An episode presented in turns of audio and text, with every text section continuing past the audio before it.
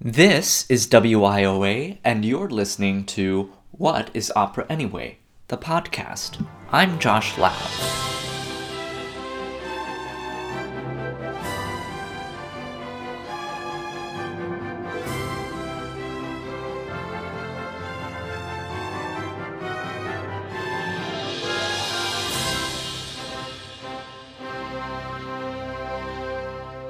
Hello, I'm Josh Lau, and I'm a stage manager who doesn't know a lot about opera.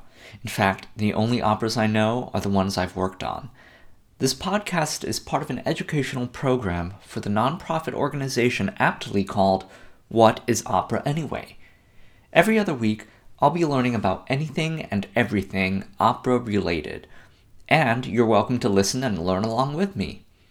My hope is to learn more about opera and to get closer to answering that essential question what is opera anyway? My guest is singer and clarinetist Nathaniel Malko, and we're going to talk about the musicians who play in the orchestra pit of an opera house. We'll first hear about Nate's background, how he got started in music, and we'll just scratch the surface of who is in the orchestra pit. My name is Nathaniel Malko. I'm a baritone um, a former clarinetist and a student at the Eastman School of Music in Rochester, New York. And um, so, hi, Nate. You go by Nate or Nathaniel? I usually go by Nate. Um, how how did you get into music? What was what was your what were your earliest memories um, in both classical music um, and in opera? I think my earliest memories of classical music are almost in grade school, I, I remember having music class twice a week and really loving it. And we would watch things like um, videos of the Nutcracker Ballet and kind of typical general music kind of things. And I always really loved music music class growing up. Um, but then I uh, I really did get more into music and specifically classical music kind of when I was in middle school, um, I started playing clarinet at the age of 11, like most middle schoolers, or at least in my town, that's when we started. Why did you choose the mm. clarinet? Were was this a school band or school orchestra? Yeah. Um, so one day I went into my band director's office at the time, and they asked me what do you want to play? And I said, okay, I'd like to maybe try the flute, the saxophone, and the clarinet. And they had me try each of these instruments, and I could make a sound on the saxophone. I could not make one on the flute at all. and I made a sound on the clarinet. A little bit of squeaking, but not too much. And I thought, let's go with the clarinet. I like how it looks. I like how it sounds. I think I'm going to learn it and that's going to be my instrument through middle school and high school. And when yeah, did you start and, singing? Uh, in general music class, when I was younger, we would sing songs like um, typical nursery rhymes and stuff like that. But I didn't really get like clarinet. I didn't really get into singing until I was back in middle school. Um, I joined choir in sixth grade. We actually had the option of being in band or choir or both. And so I was in both band and choir um, starting in sixth grade. And that's kind of where I was both a singer and a clarinetist for a time. I think my some of my biggest memories of that middle school time in my life was in sixth grade.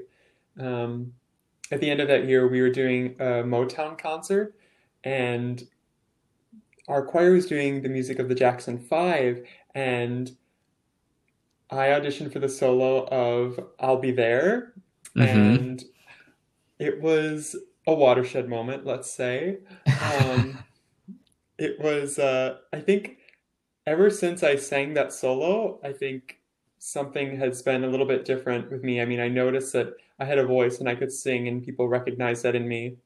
And I really kind I, I came to love it. Not as much as I love the clarinet. I think there was something about the clarinet that I could touch and feel and make things happen um, in a way that was really comforting to me and felt more flexible than singing. Yeah, a, a sort of tactile external instrument. Um, I've I've always thought that the voice is such a personal instrument because it's it is your voice, um, it is your body.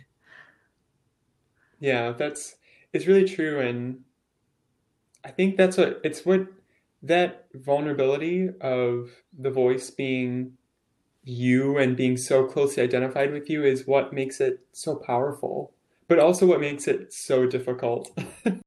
Yeah, the voice can be a lot more fickle, and while dealing with reeds or humidity or having to carry clarinets around all the time, that's that's that's its own pain in itself. But I think the the kind of psychological aspect of being a singer and the experience of being a singer is way more variable and there's lots more variables in singing than there is in instrumental playing. yeah, that has its own weight. You're not carrying a case, but you're carrying yourself. Yeah. Um, so did you attend any concerts um, when you were a kid? Um, and did you like sort of always keep an eye out for the clarinet part, or um, you know, did you see an opera when you were really young? So I grew up in southern Wisconsin, and there weren't really a lot of classical music opportunities near me. The nearest kind of student orchestra um, was an hour away to our north in Madison.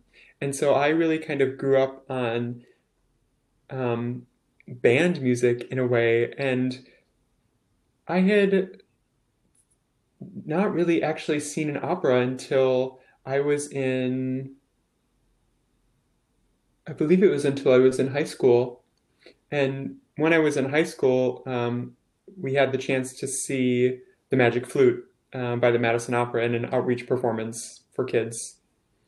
And that was so, it was just such an interesting experience for me because at that time I had always been really focused on clarinet and instrumental music, and I was starting to learn more more about orchestral music as well. Um, hmm so I thought that maybe kind of what I wanted to do, and kind of seeing live opera for the first time with an orchestra was it's a it's a really visceral experience. It's really you it's un, indescribable, I would say. It's just a really different um, kind of gripping experience as an audience member. What do you remember from um, seeing the Magic Flute when you were in high school? What I remember most is the sound of the orchestra and how it just complemented what was going on on stage and that interplay, I think. It was really for me about, yes, the singers were virtuosic, and I, of course, everybody loves the big Queen of the Night arias um, that hmm almost every, even if you don't know classical music, it's an instantly recognizable tune. And I love those, but when I, since I had so closely identified with being an instrumentalist and a clarinetist, I was just listening to the orchestra so much of the time, to the winds, the clarinets, bassoons, oboes, flutes, and how they kind of interact with the singers. And I that really struck me in in how detailed and um, intimate and indic indicative the instruments were to the storytelling. So you're talking to us today about the orchestra pit. Why does this topic interest you so much? I chose to talk about the orchestra pit today because I think that while the singers and um, all of the stage crew works very, very hard, I think we wouldn't have the opera at all without the orchestra. And they put in so, so many hours, and they are really the workhorses of the opera house, in my opinion. And I think that deserves to be recognized. And in addition, they bring so much to what we do. It's really a whole another art form happening down there too, as in addition to what's going on on the stage. And that kind of marriage of the two creates a beautiful opera. Yeah, definitely. The orchestra is the unsung hero of the opera. Um, do you think an opera can exist without an orchestra? Yeah, I think uh, an opera can totally exist without without uh, an orchestra. One of the things that I've most recently seen that I really loved was a podcast called. Let me look it up here. It's a, a virtual podcast opera. There's, I think, five mini operas, and um, there's like a backing track and multiple singers, and it's so cool. And all these stories kind of connect somehow. Um, this is called the podcast opera is called Aquanet and Funyuns.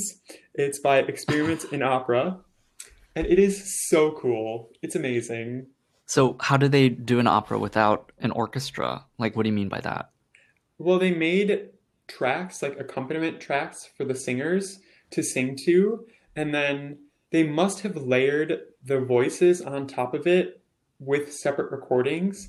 Um, and it's ingenious, and they tell all these different stories, and there's duets and ensembles. There's like an eight part ensemble of singers, and it sounds amazing.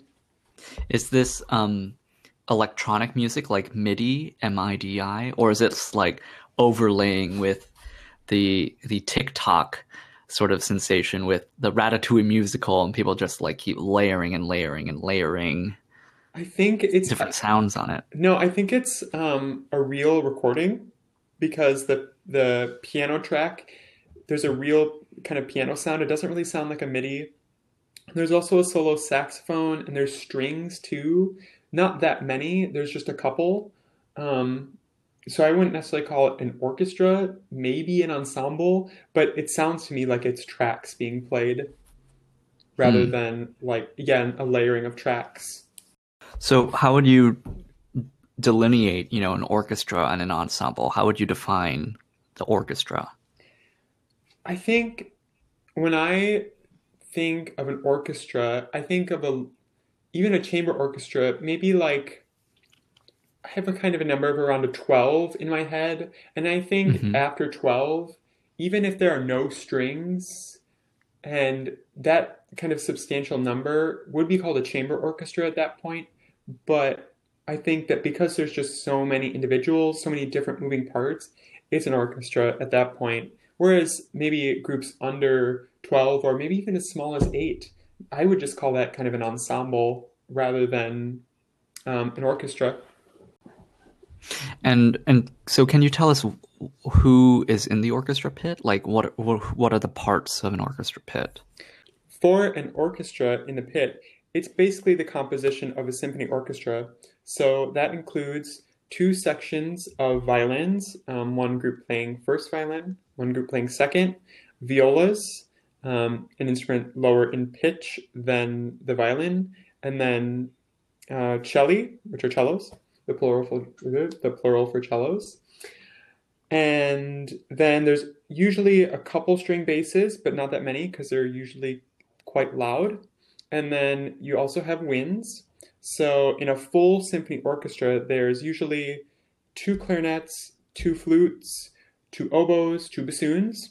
Um, as well as four to five French horns. Um, oh, wow. Sometimes a tuba, at least two, sometimes three trombones, uh, a percussion section, sometimes keyboards. So sometimes there'll be a piano in the orchestra or someone that plays celeste, which is like um, a little keyboard with bells on it. And there's also the conductor who stands and makes it all happen and keeps it all together. So why do we call this an orchestra pit? So the pit has a really kind of a really funny history. The pit used to actually be a place where people would watch the show. Um, this was in the really early days before there was kind of live music happening on stage, and it was mostly spoken word, like plays and drama.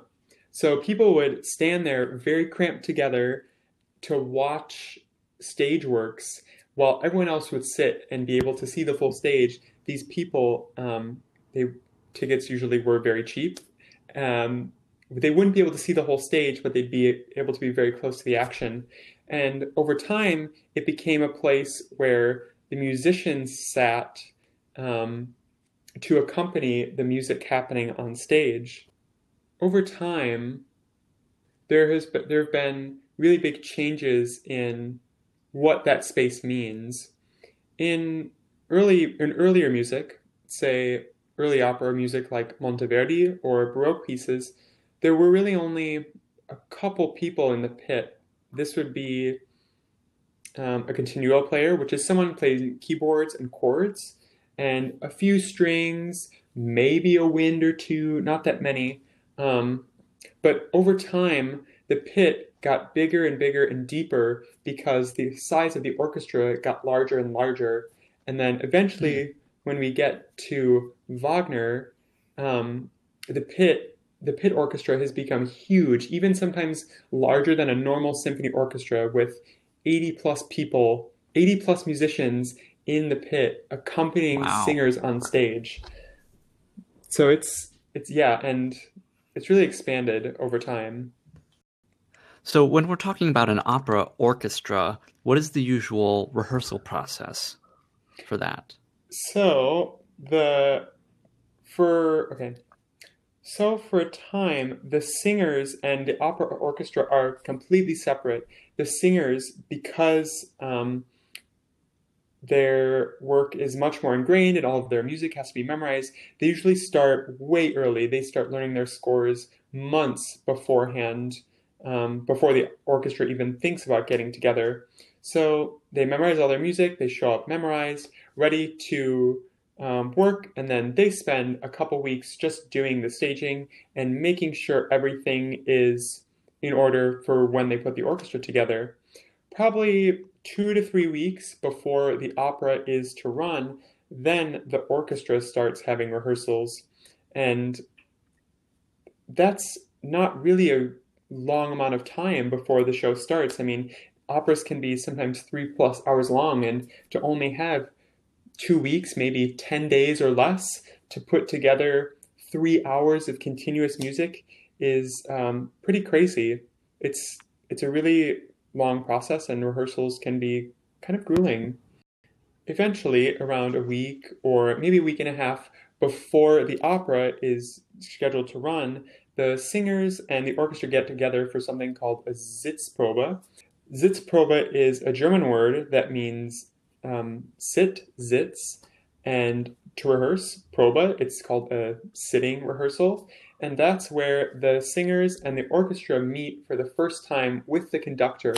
And they basically do a straight run through of the music with no staging, um, just in concert, in a kind of concert formation. And that's done to acquaint the singers with the orchestra and the orchestra to acquaint themselves with the singers, just as a as a preparation for all the craziness that's to come in staging and in performance. I kind of want to jump back to uh, your your clarinet days. Um, do you do you miss playing the clarinet? You know, I really do sometimes miss playing the clarinet. I do. Are you not continuing? Are you not like playing on the side? No, I don't. I don't play anymore mostly because I I'm pretty sure I've lost the ability to. Um, so what happened with me is after I entered Eastman as a clarinet major, during the first couple months of school, I started realizing that my lips would just kind of give out when I try to play for long periods of time.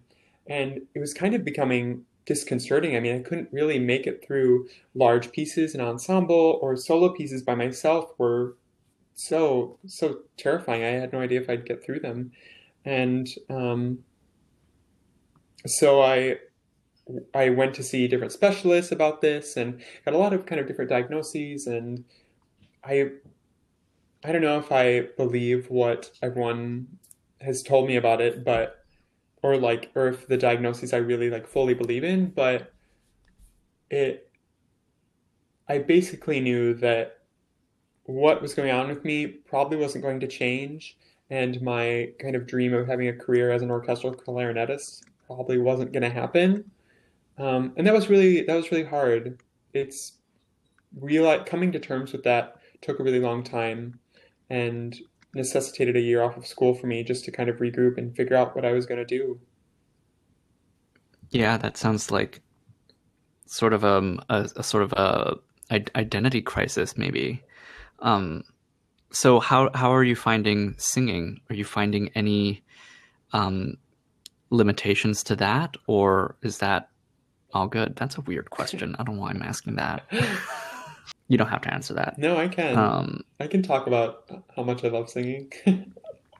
I guess I I just didn't realize like I, I so so my partner is a clarinetist and I didn't realize there was this sort of um, physical limitation about it. I mean, like he's mentioned the difference between clarinet lips and smoker's lips. Um, but I mean, it's very, very interesting because, I mean, for, for me, I had an underbite and I was afraid to go into singing because of that. And so I'm, I'm curious to hear more about, I mean, maybe, maybe this is too personal, but the, the sort of what was going on with, with, um, your lips that were, you know, you're unable to play the clarinet, but you're able to sing. Yeah, yeah, I'd, yeah, I'd be happy to talk about it. So, I would be fine for maybe 20 minutes or so of kind of inconsistent playing, like playing a phrase or a scale, stopping, playing a phrase, scale, stopping. I feel fine. But then when I'd go to play something where um, my lips would have to engage a lot and I'd have to hold the position for a very long time, like a solo piece or a piece for solo clarinet with no piano, I would really struggle to get through it because the corners of my lips would give out. Um, when you play clarinet, you really need, there's a, when you play clarinet, there's a strong band of muscle that goes all the way around your lips. Um, and it makes like a ring. And mm-hmm at the corners of it is where I really struggled, like the corners of your smile. Um, I couldn't mm-hmm. hold them and I, I couldn't hold that position for long periods of time to create that kind of muscular ring to hold the instrument up. And so eventually I would just kind of come down to bite on the on the mouthpiece after a while. Um, and it kind of waned. And if I stopped playing for a while, I could play for a little bit longer, but then it would just get worse. Um, and my lips would just give out. And so in relation to singing, I can sing because an important thing about singing is there's very little muscular tension. There's almost no holding. It's supposed to be very released and relaxed, and as opposed to the kind of muscular engagement in your mouth that you'd play for an instrument. So it was kind of a blessing. I got to let go and not worry about if my muscles are going to give out. Yeah, and and earlier we were talking about you know this sort of physical tactile manifestation of you know the instrument that you're choosing. And it's sort of like maybe i don't know age or something caught up with you and your your muscles just couldn't couldn't make it through you know a, an extended period of time. But your your breath support i'm guessing as a singer has um, has given you no issue. Yeah the way that the clarinet playing has translated into my singing is really interesting because on a technical level, I have a really, I do, I have a very large breath support because I've trained those muscles for a long time. Um, and also, I've had just more time to physically mature as a singer, and that's just, that's always good for singers. I mean, the older we get, the better our voices get. And in addition to technically, I have seven plus years of musical knowledge to draw on when a lot of singers may start singing classically towards the end of high school or around then, but before I entered college, I had so much experience in classical music already. I didn't have to go in blind, not knowing kind of stylistic details or just things about music. Um, and I think it's also really influenced the kind of music I like. I really gravitated towards pieces that I wouldn't say feature the clarinet, but they were mm-hmm. kind of timely around the clarinet, if that makes sense. The piece, like what? What are some examples of that? Like some of the music that I'm drawn to is kind of more romantic and later. Like I really love the symphonies of Brahms. Um, I really like Strauss a lot too. Um, both feature clarinet heavily in their works. other things I really enjoy, I really like um, to sing new music as well, and there's lots of new music written for the clarinet. Um, hmm and because clarinet was more of a late classical, early romantic instrument, I didn't really have a lot of experience with Baroque and early music.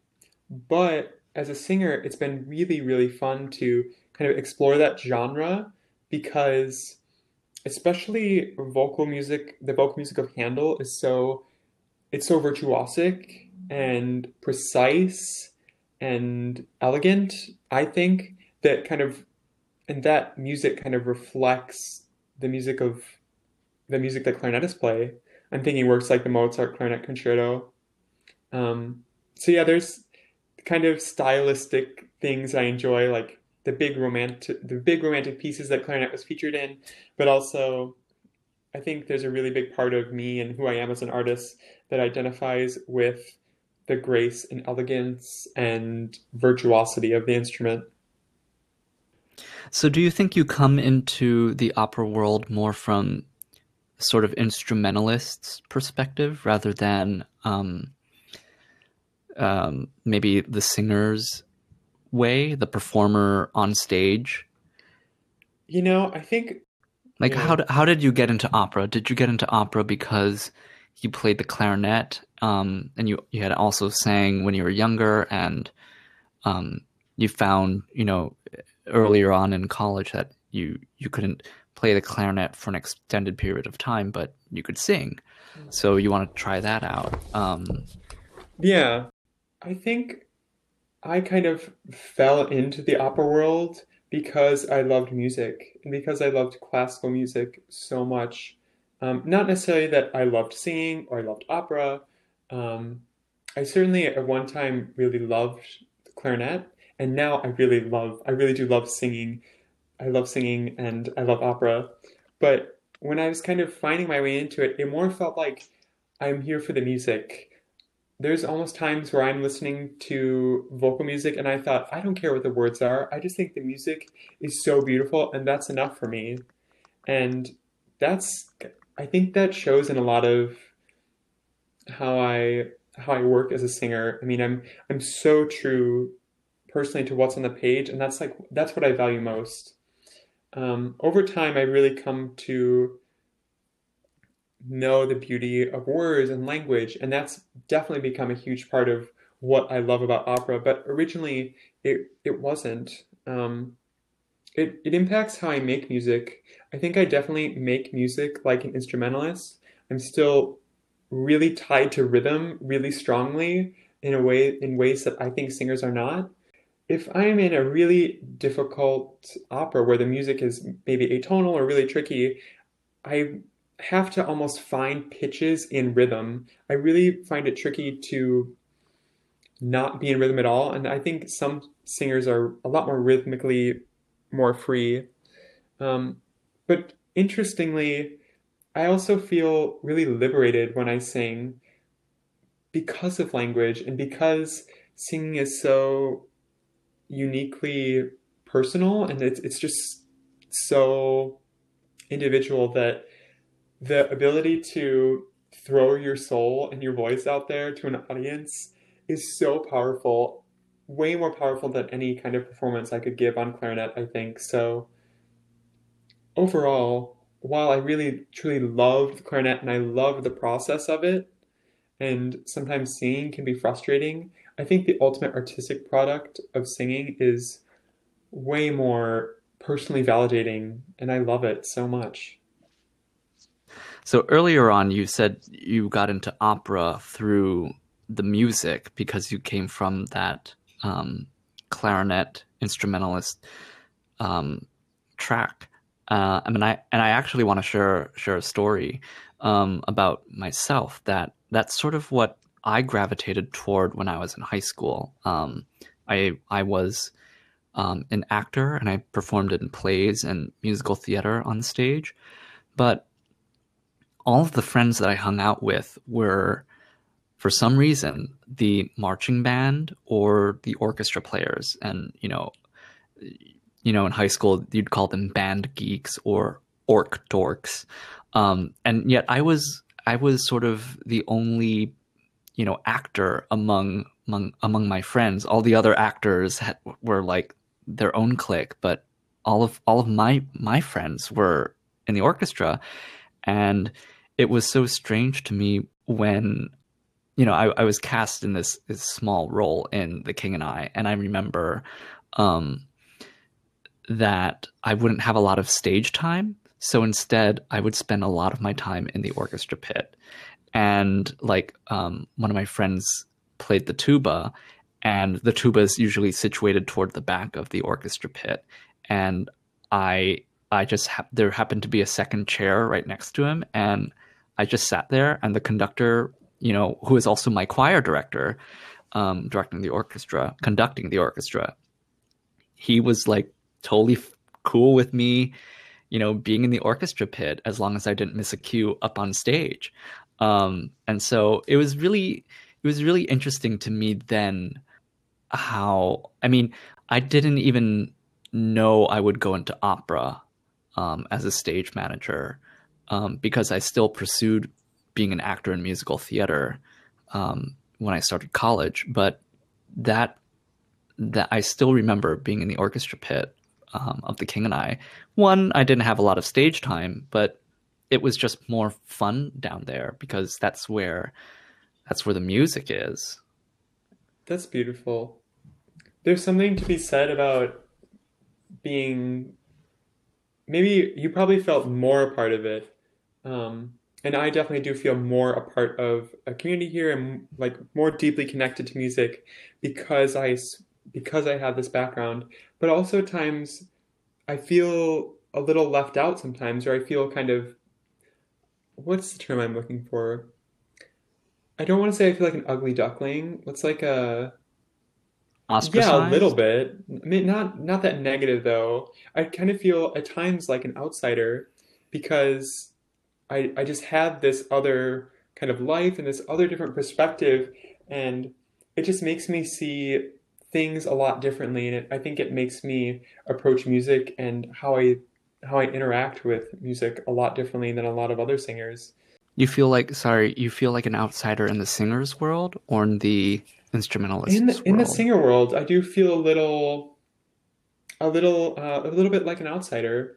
I mean, I wonder if you, I mean, because this is this is again my own personal experience and empathy is, do you feel like do you feel like an outsider in the singer's world because you came into the singing profession a little later than maybe some of your colleagues? Like you you started college as a clarinet, you took a year off, and then you got into singing, and maybe you think um, that the other singers have been singing longer than you have. Yeah, Could that be Yeah, part of I, it? I do think age is a part of it, mostly because when I re-entered, I was two years older than everyone I was with the whole time.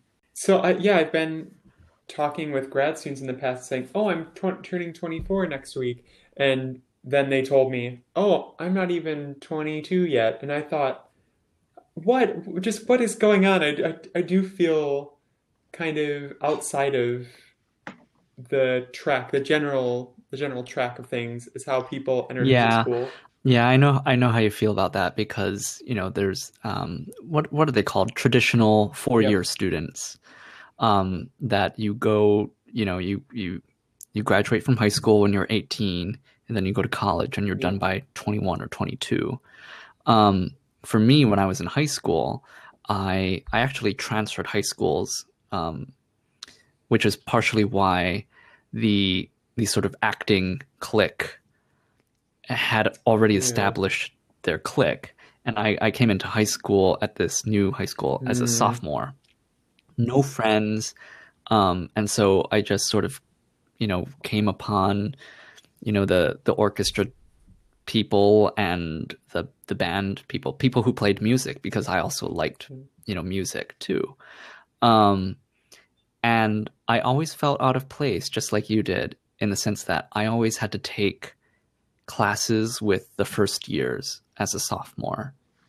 Um, even though I was, you know, like I had already I don't know what I'm I'm saying, but like I I know what you mean by that Yeah. age difference. And I I think where where I was going with this is that as an outsider, we see things differently, but I think that we can see things more for what they are, what they really are, because we do have this experience. Um, for me, when I'm on stage or when I'm interacting with musicians, especially if I'm on the stage and there's a pit and I recognize that, you know, those 30 people down there that are accompanying me have been sitting there for so long. They've trained for decades to be at the level where they're at, and then to accompany me, simply accompany me, and not be a soloist themselves. It's just sometimes they get wrapped up in kind of how maybe narcissistic singing is, or just I realize that singers on on stage singing with an orchestra being having all these things put on us we're so lucky we're so absolutely privileged and i mean who Mhm. gave us the right to say that what i have to offer people want to pay to see So how do you think we as both an audience and those of us who are on the stage, how do you think we can appreciate the orchestra musicians more if we're not already doing i it? I think as singers to always be prepared with with what you're bringing to the stage and not have to do things twice you know ha- being memorized having the staging in in your body correctly and not wasting their time i think is really important. I think orchestras can get very frustrated when singers go through things too many times that isn't needed for them because the orchestra has way less rehearsal. They put together operas and concerts in way less time than singers take. And so they are looking to get it right on the first try. And so it's really important for singers to have that precision and the ability to do it and knock it out of the park as soon as possible. Yeah, I, I as a stage manager, um, once once the orchestra um, gets involved in in our pro- rehearsal process, I'm always thinking, okay, we're on orchestra time now. Um, we are doing what we can do with how long we have the orchestra, and so let's not waste that time because it you're you'd be wasting, you know, 30, 35, maybe more of their time and by doing a scene over and over again um, it doesn't it doesn't really get anywhere Yeah. um, Yeah, exactly. okay so being res- res- being respectful of Yeah, their time being respectful of their time. I would say also re- recognizing the gravity of what you're doing as a singer. I mean, you are the the face of the production, and they're what you are what's being seen. And I think you need to give any chance you have to give the orchestra credit, bowing to them, giving them an arm after an aria is really important to recognize them for audience members to respect the orchestra, respect the overture and any interludes that they may play because that is just it's free orchestral music. There, there's 60 people playing for I guess it's not free, you're paying for a ticket. But that's music that you get to listen to and experience and soak it all up. Really relish in their in their playing because they're there for your entertainment. That was my interview with Nathaniel Malco, who trained as a clarinetist for eight years before becoming a singer. In March, Nate sang his senior recital at the Eastman School of Music, which you can watch on YouTube. You can follow Nate on Instagram at Nathaniel Malco. Hi everyone, this is Josh. I want to thank you for listening and learning with me on What is Opera Anyway, the podcast. What is Opera Anyway is a 501c3 nonprofit organization designed to bring a comprehensive opera education program directly to you, to your computer screen, to your headphones, and to the classroom. Through diverse programming, participants will learn many ways to answer the question What is opera anyway? Our podcast is supported in part by a grant by the Andover Cultural Council, a local agency, which is supported by the Mass Cultural Council, a state agency. To support WIOA or to learn more about our other programs, you can check out our website at whatisoperaanyway.org. You can sponsor a student episode or an episode of this podcast, but we welcome donations of any size. And of course, because we're a nonprofit, all your donations are tax deductible.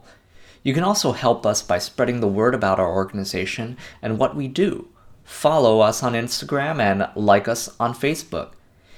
If you'd like to be a guest on our podcast, or if you have a question about opera, you can contact us and tune in every other Wednesday, or better yet, follow or subscribe to our podcast on your favorite streaming platform so you don't miss an episode. And if you like what you hear, you can leave us a rating and a review.